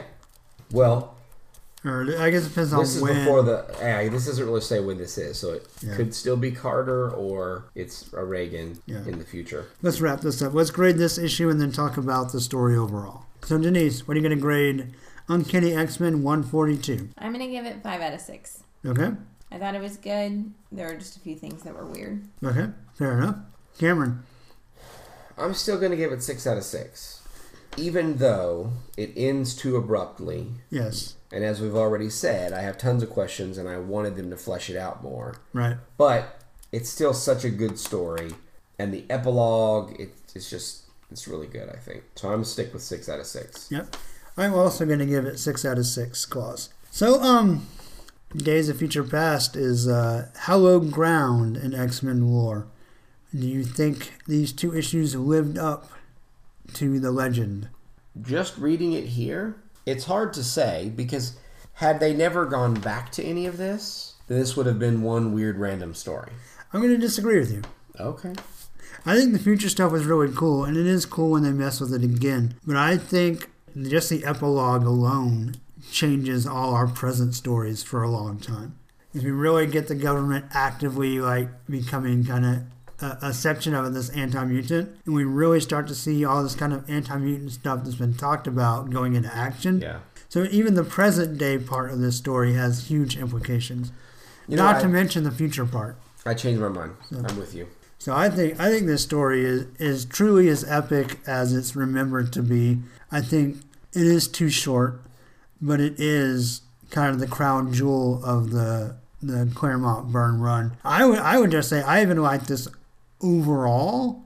I can I, I could have handled it being as long as or longer than, but I actually like this a little bit more than Dark Phoenix Saga. yeah Now I like them both a whole whole lot, obviously they're both fantastic but yeah I, I think I'm to with you. this point, this may be one of the best X Men stories to come out to now. i think they they definitely raise the raise the bar with this one Yeah. Any thoughts over there? Now I kind of wish there was one more. Yeah. Yeah, yeah I At could have least gone one with that more too. just to flesh it out. Yeah. yeah. Yeah. All I right. didn't like the way it stopped. I just I kind of felt like just one more. Yeah. Well, yeah, it, it's because it's very abrupt. It's like, Yeah. oh, okay, it's over. Could have handled a little bit more intimidating New Brotherhood, Yeah. Yeah. yeah. but um, yeah, it was all right. I mean, Mystique's. It's cool to draw her in finally to the X universe. and away from Ms. Marvel. Really. Well, and she'll be such an important character later. Yeah. And I think so. To go back to why I'm going to change my mind and agree with you, since that never happens. No. Just kidding. It happens all the time. But no, and- and just to say that I think what this what this book does is it shows one, like you said, the epilogue alone shows the participation of the government with the anti mutant people. Right. And up to this point, that's a neutral position. Right? The government has never really been. I, they've kind of been on both sides, kind of in the middle, not really taking a position. Which this shows the underground version of the government, right? The backroom deals, the Right. Iran Contras, and all your kind of scandals we're going to get. That they're worried about the mutant population, and what the book, what the whole arc shows is what could happen. Which, if I'm not mistaken, they've never done that before. They've never Right. shown where would this go. You know, what what does Well, I it matter don't- if the government gets worried about mutants? Yeah. Well, this is I'm really curious if this. Obviously, we have this kind of stuff all the time in comics now. I'm really curious if anybody had done this in comics before them. 'Cause I just honestly, I just don't know. And if anybody, any listeners know the answer to that, I would love to hear. I also want to say this. I think kind of marks a tonal change in the X Men. Like, it gets a lot more serious yeah. moving forward. At least, at least in my memory, it does. We'll see as we actually go through them The next comic in, doesn't in the, really uh, no show that, but no but it also it takes all the things that we historically look at the x-men as kind of symbolizing and representing this kind of as far as like civil rights and different oppressed groups and marginalization of, of people connections to the Holocaust. We'll get a Yeah. lot of that when they Yeah. start to reveal this this story kind of takes all that and really fully realizes it Yeah, I agree. With which it, it, i think it was a valid point before this you. right? that the X Men represented, you know, certain, you know, maybe minorities or whatever. But I think Yeah. this really takes it and says, oh, it just really makes the mutants like an oppressed group. Yeah, well, it, it raises the ante from a from a kind of a more local acceptance, kind of like you should be tolerant of your brother, kind of a message to one of warnings against genocide and things Right. like the Holocaust and these kind of more much heavier, Yeah, or even even prejudice. yeah, or At- just on kind a of smaller yeah, level, sys- that- systemic prejudice. So I, I think it's a pretty important story for two little issues. So Yeah. and I think it has a lasting. I mean, even our current episodes going back a couple months to Battle on the Atom kind of draws from this future. And of course, we've talked about later there'll be Bishop and stuff like that. Yeah, So I think I don't know. I, th- I think it's definitely a groundwork or a groundbreaking story for X Men continuity, and um, yeah, I guess I, I feel like we can't really. I feel like this is so good. I don't know if we can even give it justice, but uh, we did our best. So I hope I you agree. enjoyed it. Um, it definitely makes me excited for the movie to see what they do with it. I'm a little nervous about it, but yeah, I've been nervous the whole time. I really liked. I saw. I went to the theater today and I saw a poster. Have you seen the posters for it? The theater posters? no, what's I've, that? are It's they the same Magneto. as the magazine covers that have been out? I don't know. Okay. It's Magneto's face. Magneto's face, and there's a red X over it. Oh yes, yes, I Have have you seen seen that. that? Okay. And, And then the red- inside the X Yeah. is they changed the faces. Inside the red actors. part, it's the, the Right. younger guy whose name I can't think of right now Yeah. off the top of my head. But anyway, and then the other part. So Fassbender. Fastbender. There you go. Yeah. Okay, we're gonna move on. Before we leave, we're gonna hit a uh, bonus issue. Bonus. Uh, that's right. Issue. Well, I have both these guys here. We're gonna talk about. Um, well, we'll talk about it in just a second. How's that? Okay, so last up, like I said, since I have uh, both both hosts here, and they've both done flashback episodes concerning this epic Claremont Byrne run, we're going to talk about Uncanny X Men 143, which will be John Byrne's last issue. Epic fail. We will see. So this is the Uncanny X Men in Demon. Right? Emo. It is written by where are the co- all right, Chris Claremont and John Byrne with a whole writer, co-plotter, penciler. Terry Austin is the inker. Tom Orzakowski is the letterer, and Glynis Wine is the color or Ween is the colorist. The cover for John Byrne's last issue is done by Terry Austin. There you go. So, with all the awesome John Byrne covers we've had, he will not do his last issue. I know, strange. Yeah. On the cover is Merry Christmas X Men. Alright, so on this cover we have a purple room outside of the Christmas tree with X presents. And we have Kitty Pride with a flashlight. Bizarre And flash. she's being stalked by the alien from the alien movie, Yeah.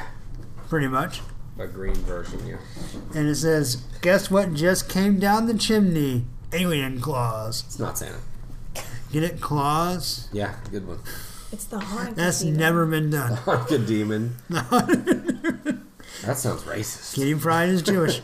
Alright. so Well, Oh, we it get. says the winter solstice demon. How's that? Yes, there you go. Trying to claim its holiday back. Right, right. All right, so we get a flashback of the Nagarai uh, battle from X Men '96. Are we going to talk about the cover, or are you going to do that at the We end? just did. Oh. Oh, do you like it? Okay. Yeah, yes. I will ask. Do you like it? No, it's a terrible cover. It's not very good. Way to Kitty Pryde go. has a really tiny head, a bizarre face. Very talk about Botox lips. Kitty Pryde looks like an action figure. She looks like an. She does look like a. a She drawn looks like action she's figure. holding half a pumpkin. Yeah, the, the flashlight is making a very it's a very bizarre way to draw a flashlight. It's like she just lit out one of those foam fire extinguishers. a bunch of foam. And Her costume looks very diapery. Diapers. It was like she's wearing diapers. Yeah, so bust Terry Austin. Yep, total bust. So of course, remember in that issue X Men '96 that the X Men fought this demon dude and they sealed him up by blowing up this cairn. Yeah. Okay. Cairn that's or doing it. obelisk. Yeah. We debated that last time. Yes, we did. anyway, time passes, and eventually one lonely little demon crawls out. Did they show that in the old one? Yeah, right? The, the time passed? No, the the one demon crawling out. No. No. Nope. We just show we thought the battle was over. Once and Okay. for all. They I couldn't remember if there was a foreshadowing of no, they beat the demon. So we get a scene of my first Christmas tree. With some newly newly weds or newly dates, I don't remember. But they're out. They want to cut down their first Christmas tree to make their first Christmas together special. They can't find a perfect tree, but their apartment's not that big, so they settle on a little one, and it's perfect. The girl's being sweet, the guy's being horny, and they meet the Christmas demon. who then eats them. Yes, he eats them for a Christmas snack. Santa wants cookies when he comes down the chimney. This guy wants people. And your soul. Flesh Yes. and soul. Yes, that's true. He eats both. So we have Kitty training on Christmas Eve. Uh, we get a berserker over some mistletoe. The X Men disperse after Logan tries to kill Kurt, and Professor X has to calm him down. Kitty lightens the mood by kissing Peter. And uh, after they all leave, Scott, aka Cyclops, calls in from the road. Um, and he wants to work on Lee Forrester's boat. So I'm pretty sure it's a euphemism for something. Kitty decides to work out in the danger room on her own. Always a great idea if you ever ever been to the danger room. Um, then there's an intruder. it's a demon. Kitty runs. She gets clawed. She phased, but it still hurt, even though she was intangible. She leads it to the danger room, which she turns to 11. Then they fight each other and the room. Kitty escapes to the blackbird. Demon follows it or follows her and she incinerates it with the afterburners. Some of the X Men come home with surprise. A Hanukkah surprise, Kitty's parents. Kitty sheepishly confesses to Storm, who is proud of her. And this is Kitty's rite of passage. Did no one notice that the house had a giant hole in it? That's what she talks about. What's the confession? No Yeah. one noticed before the year. That happens at the X Mansion. Yes. Holes in the wall, hole in the ceiling, it happens all the time. Yeah, all the time. Oh, Wolverine jumped out of the ceiling for a reason. Yeah. I think page one's really awesome, though I guess I forgot. Uh, and going back to last issue, apparently Storm just gets stabbed through the chest all the time. I do think this panel's really awesome art. That is pretty cool. They wrote that this couple had a had a really horrible first Christmas. Yeah, it was a great like horror movie sequence, Yes, it was. like what you'd Very see in an much so. '80s horror movie. We got Yeah. a young couple in love walking through the woods, Right. and then a monster eats them. Well, and she even Kitty even states that this is a horror movie. If it's smart, it's gonna do this, this, and this. Right. Well, it's really smart. I do like when the alien demon kills the couple. That the coloring on that panel where he throws them in front of the full moon looks really cool. I also really like John Byrne again incorporating art into the title page. Yeah, Looks really cool with the demon and the demon crawling down. Denise asked me earlier why is Kitty bummed about working on Christmas Eve if she hates Christmas. I didn't say she hates Christmas. I said I know. she doesn't celebrate Christmas. Right. I thought d- they don't really explain why Mariko is there, No. other than just It's Christmas. But yeah, she's there to, to join Wolverine for Christmas yeah. Eve. And also because they didn't, they had never, they had never spelled out that they're An item. an item. Yeah, this is this is where we find that out. Because the last time they saw each other, I mean, as far as the comic book showed us, is that they he told her his real name and then she left. Right. But now we know they're together, and then Kurt kind of hits on her, so Wolverine tries to murder him. Yes. So I think- I Colossus think- tries to murder I him. think I think we should do a, uh dramatic reading. Let's do it. So, All right. I will be Wolverine. You be Mariko. do Um, I have to pronounce the you be Japanese? Nightcrawler. You be the uh, narrator, Okay. and you be also Colossus, and I'll be Professor X. So you narrate. Ah, test my accents out here. Soon in the mansion foyer. Prof, I'd like to introduce you to my um lady, Charles Xavier Mariko Yashida. Konban waku. Blah blah. Good evening, Professor. I pleased to meet you. Wow. I apologize to every Asian listener and non listener on the planet. Non-listeners. As am I, Miss Yoshida. Mariko, good time. I think I lost my German accent. Long time no see, and you look as beautiful as ever. Ah, Nightcrawler-san. Back off, elf! What do you think you're doing? Mariko's my lady. Woof!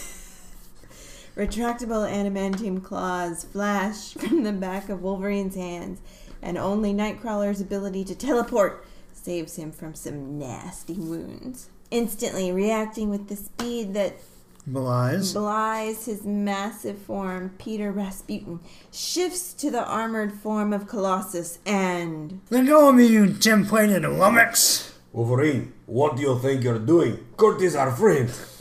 Shouldn't it be Kurt is friend? He's not an ape. I thought Russians didn't have Apologize pronouns. to all the Russian listeners and non-listeners. I was pretty sure there's no pronouns in Russian. I believe that there are pronouns. I don't know, but it's in the text, so. Wolverine, she's a claws. Kurt meant no harm, as you know. That it was an innocent Christmas greeting, not some enemy's attack. Why is Charles Xavier an old prospector? I was trying to make that was his telepathic voice. Kurt meant no harm, you know. um, I was going for Bane and I got Prospector. Okay, It's pretty close. yeah, and scene. And scene. Pretty good. Yeah. In spite of the racism. Hey, we're just sticking with the '80s.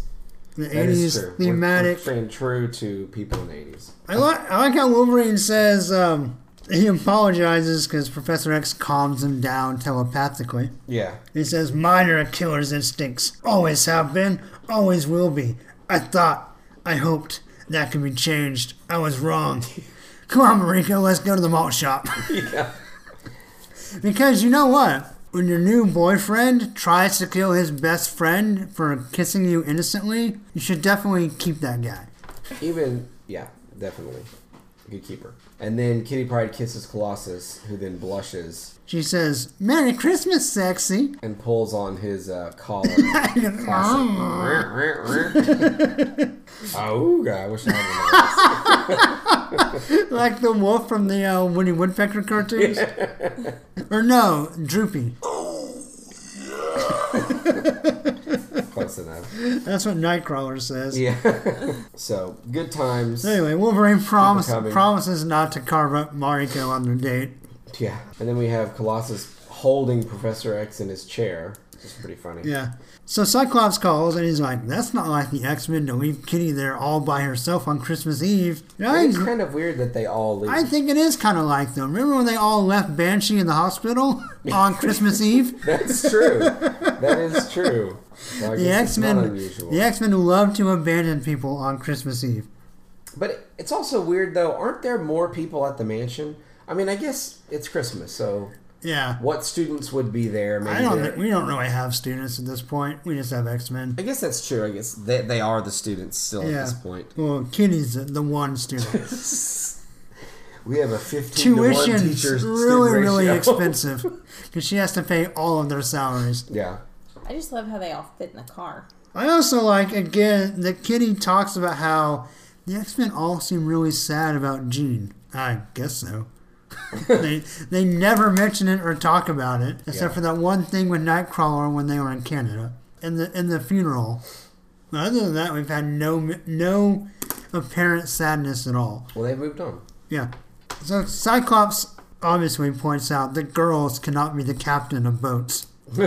obviously. Very Obviously. eighties. And then Kitty makes a reference about being here since last September. So I'm kind of curious. I mean, she must. Been over a year. This is Christmas, though. She has to mean like just the past September, right? 'Cause we only had like three issues since she showed up at the school. Yeah, it seems It like that. can't. would- It can't be a year plus. yeah, it seems like that would be too long, Yeah, unless they're trying to fast forward time a lot. But I don't. that's a big jump. Though. That is a big jump. So she's in the danger room. She steps in some goo. I wrote, Ugh, I hate it when I step in alien poop. Yeah. Or demon poop, I'm sorry. And then she sees the. Yeah, She this- says, "What this is is- this?" Not or who? And Yeah, the narrator says, Not who, kitty? What? And then she says, Exactly like "At the that. demon." That is a pretty gnarly looking demon. Yeah. Alright, so this has to be like a demon underling or like a commoner, right? Because when they first fought the Nagari, we had the one eyed kind of demon monster, but he was very humanoid. Yeah, that's he had right. demon features, and he had the one eye, obviously, the Cyclops thing. But he wasn't th- an alien monster. Maybe this demon is starving, and that's its problem because it's been on its own all this time, so it's sad and lonely Maybe. and depressed. But I'm guessing there's probably ranks and different kinds of demons, but He's just looking for a friend. It's just lonely. It's like Yeah. ET. Basically, he's ET. Except wants he, a rips a, hole. In, except he tears a hole in the roof. yes, we just wanted the skylight. All right, so I really like this scene on page 14. It reminded me of G.I. Joe when they would show the bases and stuff, and I'm sure other comics did this too back then. yeah. And we, we literally see like a panel and we see like an x ray Yeah. vision through the walls. Look at like an old doll, like a toy. Yeah, like a toy to house. see. Yeah. And we see Kitty phasing through the walls and the alien, or the demon, I keep calling it an alien because it looks like It does look James like an Cameron alien. But Kitty phases through the wall and then phases through the stairs. I thought those are really cool artistic scenes. I agree, and she's perfect for that because she just phases through. It's perfect to Right. kind of show off the house a little Yeah. bit. And I think this is the first time that we know that Kitty can walk on air. Um, I thought in the In her first appearance, she no, in the floats issue- down. two issues ago when she's in when she accidentally gets in the danger room. It talks about her walking on the molecules. of the air. Oh, you're right. You're right. I'm sorry. But Okay. I think before that, Never mind. that was the first time they had done that. So, You're right. But can she walk on sunshine? oh, talk about the '80s. Yeah. All right. So then we go through all the fighting and stuff. Although it didn't show Oh, her really like cool climbing art. through the air. That's different because before Yeah. it's like she just kind of walked. Well, but I mean, if you can float, you can climb, right? Right, but No, the she idea. does climb. In this one, yeah. Yeah, and this We're talking but- about in the and the one previous. before it was like she was walking on the molecules, but she's still basically on the floor. But the idea is why she didn't fall through the floor is because she could do that. Right. This, I mean, I guess it stands to. I, mean, I reason. guess she has to have that power, or she would just sink to the core of the Oh, earth yeah. every time she phased. So it makes sense. It does make sense, but that, so it makes sense that she could kind of climb the air. Although, I don't know. seems like she could then fly or do a lot more in the air than she Right. ever does. But So I like Kitty's sentiment, where she's like, "I have to defeat this because if if the demon kills me." Then it'll ambush the X Men when they come home and defeat them all easily. Which I don't. I like that Kitty's thinking of her teammates. right, I don't know if she can assume, as you know, a brand new student X Men, that just because the demon defeats her, it would automatically butcher all the other X Men put together. I think that's a pretty uh, bold assessment on her. Right. And honestly, it might not surprise them. The demon might find Wolverine's secret penthouse stash and get really occupied, and the X Men might surprise him. And they could also notice that the roof has been torn off the mansion Right. when they get there. Or when they came back from, um, Or that there's a giant hole in the wall right by the phone. when they come Ton of back holes, from holes in a bunch of walls. They came back from, Demon-shaped from Muir hole. Island. And when Professor X came back from space and he was waiting for him in the foyer, Yeah, And the storm, uh, Scott's like, the Blackbird detects another presence in the house. And they all Yeah. rush in the Darth and ready to fight. Yeah. Like, surely if they see a, a busted up mansion, they would at least do that much. You'd think so. So I thought it was funny on page on page twenty three we get an alien reference in an alien ripoff story. Thought that was a little meta. Yeah. Where she's like, Oh, this will be like that sci fi movie where they use fire to hurt the alien. Maybe I can do that. By the way, this story's a lot like Alien. Yeah. The Was Alien. Alien already out by this point? Seventy nine? Was it that? I don't remember. I'll look it up right now. Um, Do it. When did Alien come out? Seventy nine. Yeah, that's out. Alright. we have a monocar. A what? That's how they get to the hangar in the X Mansion, the mono car. A mono car. Yeah, Oh yeah, there's a good little monorail. yeah. And uh, good thing on page six, she learned the uh, launch sequence of the Blackbird. that was pretty convenient. Yeah. And all through this comic, but on page 27 especially, when the burnt alien reaches for her as it's disintegrating, Yeah. just another great example of awesome John Byrne faces. Yeah. Yeah, that's all I got. Y'all got anything else? Not really. I mean, it's So I thought the art was awesome. Uh, the story was. um, pretty. chummy. I'm doing the thing Colossus did with the shirt collar. yeah. I really, really like the idea of this being kind of Kitty's coming out party as an X Men. Yeah. I just wish they would have used a different nemesis. Yeah. It, it's a it's a pretty dumb story. Yeah, and especially on the heels of such a such an amazing story, several amazing stories back to back, Right. That it's a real stinker. I mean, this is just like, and being John Burns last. I mean, although yeah, the- that makes it exceptionally disappointing. Though I will have to say, we're, we need to be a little bit careful because this issue is very well looked upon. is it? I think mostly just because of the Kitty part. Yeah, Well, like a lot of, especially Kitty fans, really, really love this story. I just don't really get it. well, and it, and it it's not so much really that it's a terrible story. It's pretty bad.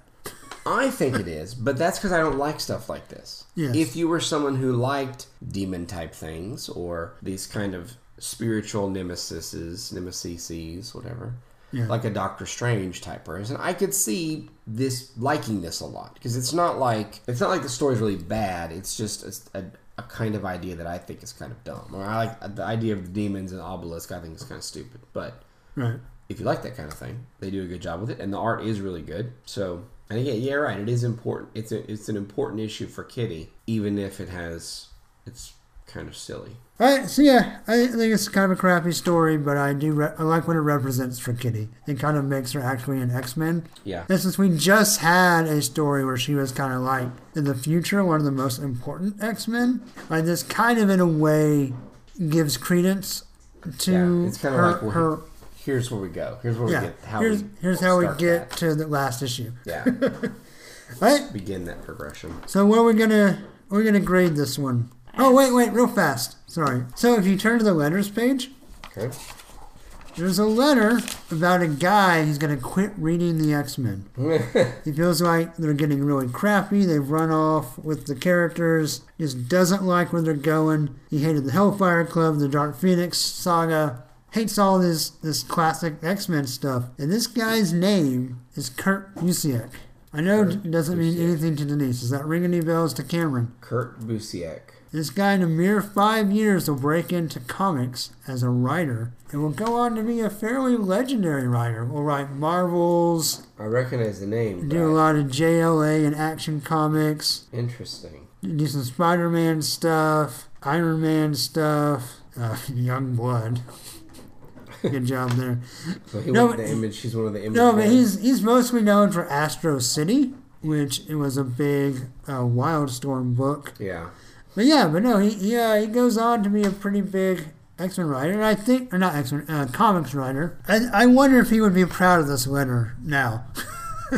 Yeah, it'd be now that interesting. these comics are so well or highly regarded, Well, and he since says- he's in the industry, I'm going to quote from this. He says the change from the old X-Men to the new X-Men was fairly simple to adjust to because the book was still excellently scripted and drawn. For the past the, for the fa- past 2 years since 113. So that covers a arguably lot some of the ground. best X Men stories in history. Yes. I've watched the book degenerate Watched the X Men become a perversion of what they once were. Watched you twist and mangle characters you virtually created. Didn't they actually create them? I think in most cases. and then he says he first decided to stop buying during the Hellfire Club, but he held on for a while. Yeah. It says during the Dark Phoenix story, he decided to quit again, but when he heard about the conclusion, he decided to stick around till Cyclops left. Yeah. And now he can't even justify buying the X Men. Yeah. I should see if Kurt Brisiak's on Twitter and uh, send him a tweet saying, I just read your letter in Uncanny uh, 143. Now- You want to stand by those words? To be fair, this letter, I would guess, may well have come in before, Oh, before Days of Future Days Past. of Future Past. Yes. So he's reacting. But it's to- after the Dark Phoenix saga. Yeah, well, you know, I'm not standing up with that. I'm just saying. Right. But I do like I like how Chris Claremont responded, so I'm just gonna read a line or two. He says, I'm sorry you feel the way you do, Kurt. Unfortunately, one person's dark age is another's renaissance. I thought that was a great response. It was, especially for a guy that talked about a perversion. I mean, if someone tosses around a perversion of the X Men, then you have to you have to come back talking about the Renaissance. Yeah. You got Well- you got to match the highfalutin of your letter. well, it's an interesting argument because that he's saying that they they're ruining characters they created. Right. But if they created the characters, this is what the characters do. Someone who perverts the character, that's like, oh, a new artist has taken over and now he's ruining it. Right. But in this case, this is all stuff they created. So Yeah. anyway, I don't know. Right. All right. So let's uh let's rate this one then. Uncanny X Men one forty three. What do you give it, Denise? It's only getting two claws. Two out of six. She's Cameron. a tough critic. Um, I'm gonna do three because I do think it is important for Kitty, and and the art is good, and it is the last John Barnes. I think the art's exceptional. Yeah. Um, I'm gonna do three out of six for the same reasons Cameron just said. I like what it means for Kitty. I love the art. Do not like the Nick Garai. Look out, right? Oh wow, I got awfully close to accidentally saying the N word there. Hello. Way to go, Chris Claremont. And the racism on this podcast is palpable. yes, I can taste it in the air. All right, so before we move on from this issue completely, why I have you, or while I have you both here, John Burns' legacy on the X Men. Big topic. Let's try to sum it up in some small sound bites. okay. Really important. That's as small as you Small get. enough. I'm gonna say awesome. Great. No, but I mean, okay, so A one. being muddled by some of his future art, I had forgotten how good his art in his prime was. Yeah. And particularly when he wasn't inking himself. When the John Byrne Terry Austin combo, I think might be still, as we've been going back and reading these, I think I've said this already, but one of my favorite art, artist team ups in all of comics, like counting modern ones. Yeah. I, I think this art at its best stands up to anything classic or modern. And as far as his I would say definitely top top three. really, I, I was gonna say top ten for sure. I thought you just said you thought it was the best. No, no, no, no, one of the best. Oh, I missed. If I if I said best, I misspoke. Okay. I, I think it's up. I still put. and I know it's not very hip to say this nowadays, but I still put uh, Jim Lee and Scott Williams is probably my favorite team. That's the first thing I thought of. Yeah. Jim Lee. You can't. I mean, you can't. and particularly when he's inked by Scott Williams. Yeah. There, Um, there is no. I don't know. Th- this is a bold statement, but in my mind, there, I still think Jim Lee is probably my favorite of all Yeah, time. he is. He's got. I think it's interesting. Uh, a lot. Of, well, this conversation for another time. Maybe when we actually get to Jim Lee, we'll talk about it. Yeah, there you Okay. go. But no, I'd put Burn up there though. I, oh, I, definitely. uh, I don't, I don't know if I had to rank where I'd put him, but it probably, probably, definitely top ten, probably top five. Yeah. Top Um, three is too high Yeah. for me. But yeah. Uh, but no, I love it. Art and honestly, him and Claremont. I mean, their influence on the X Men is completely undeniable. Like they shape what the X Men are still. Oh yeah. Well, even I mean, you think about. And let's let's I mean, we're Wolver- we're the podcast that goes Nick, Let's talk about Wolverine. Byrne, who I think had a lot of influence over what Wolverine did, because Claremont didn't even want to use him at first. yeah. Like he was gonna kill him off, and Byrne was like, "No." And I think Byrne originally, if you read interviews, and this, I think most of this is common knowledge, but it's a Wolverine podcast. I think his original response was, "No, he's the only Canadian. I'm Canadian. I want to keep him around." Sorry.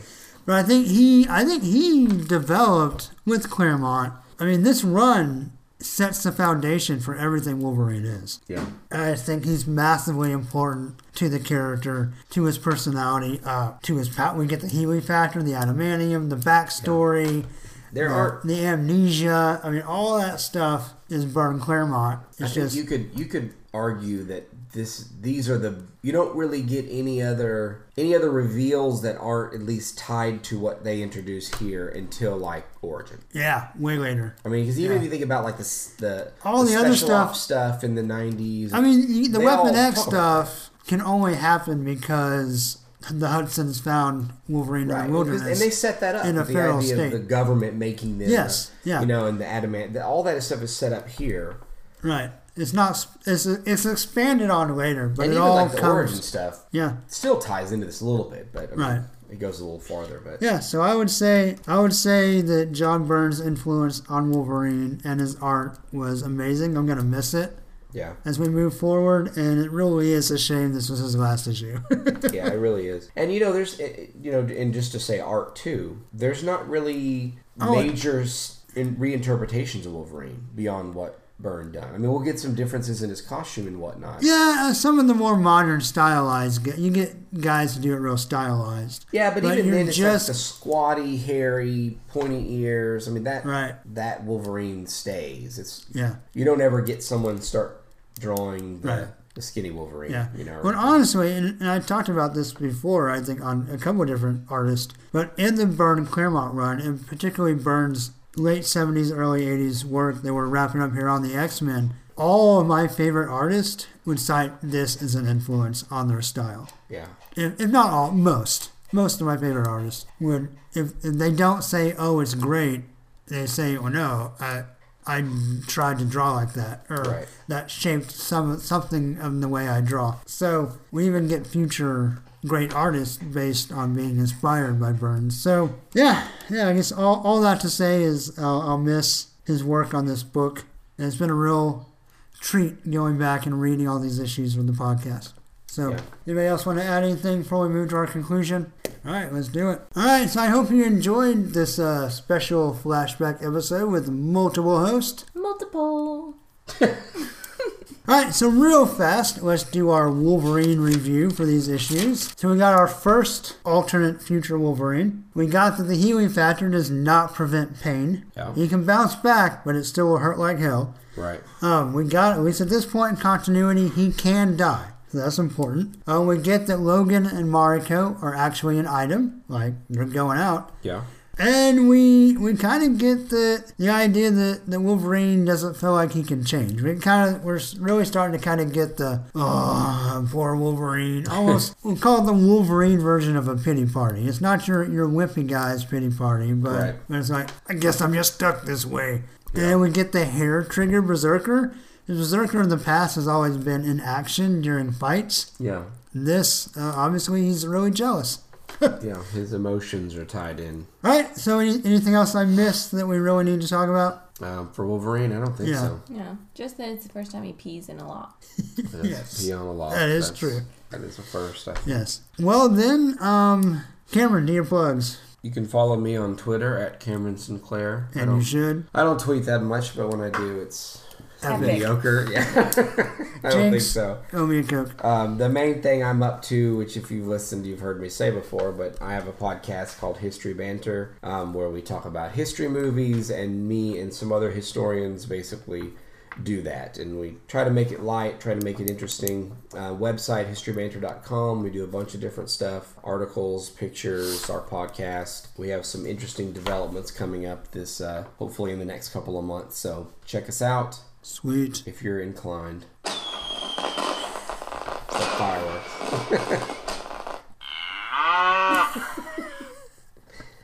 That's, I, can't, Because we're in a field watching fireworks. I can't do that.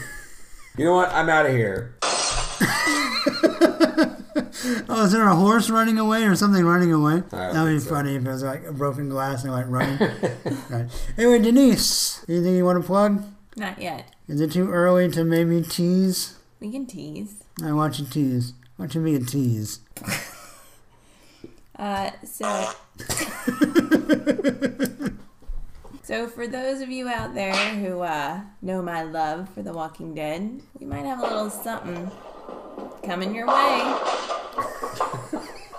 Strike. Yes.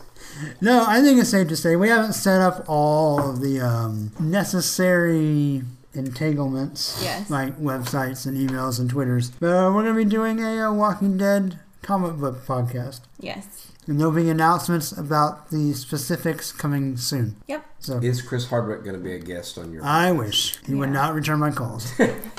Are you? do- You're not doing the TV show, just just the comic. Or are you going to talk about Uh, the the Divergence? TV or- show will come into play, but we're uh, doing the comics. You were trying to stick. There's to, already a TV show podcast. uh, yeah. Yeah, I'm sure there's a bunch of them. I- I was just curious. We're trying to stick to 80% comic, but obviously, when things happen, there's a comparison. Yeah. Right, you can't help it a little bit. but- Yeah. Yeah, that sounds interesting.